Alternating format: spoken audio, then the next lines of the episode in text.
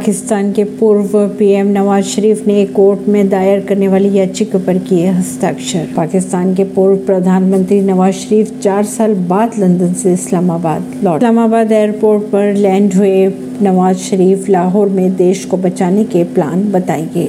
Nawaz Sharif family के साथ लाहौर जाएँगे, यहाँ से वे शाम को मीनार पाकिस्तान जाएँगे। लोगों को संबोधित भी करेंगे। नवाज़ शरीफ पाकिस्तान को आर्थिक तंगी से निकालने का प्लान भी बताएँगे। कानूनी तौर पर अगर बात की जाए तो 2018 में नवाज़ शरीफ को चुनाव लड़ने के अयोग्य करार दिया गया था। उन्हें जेल से ही इलाज के लिए लंदन जाने की मंजूरी दे दी गई थी। फ़िलहाल फौज उनके साथ है, इसलिए उनको कानूनी दिक्कतें नहीं हो रही है। चौबीस अक्टूबर को उन्होंने परमानेंट बेल के लिए इस्लामाबाद हाई कोर्ट में पेश होना होगा। नवाज़ को जेल भेजने वाले पूर्व पीएम इमरान खान इस वक्त खुद जेल में है। परवीन सिंह, नई दिल्ली से।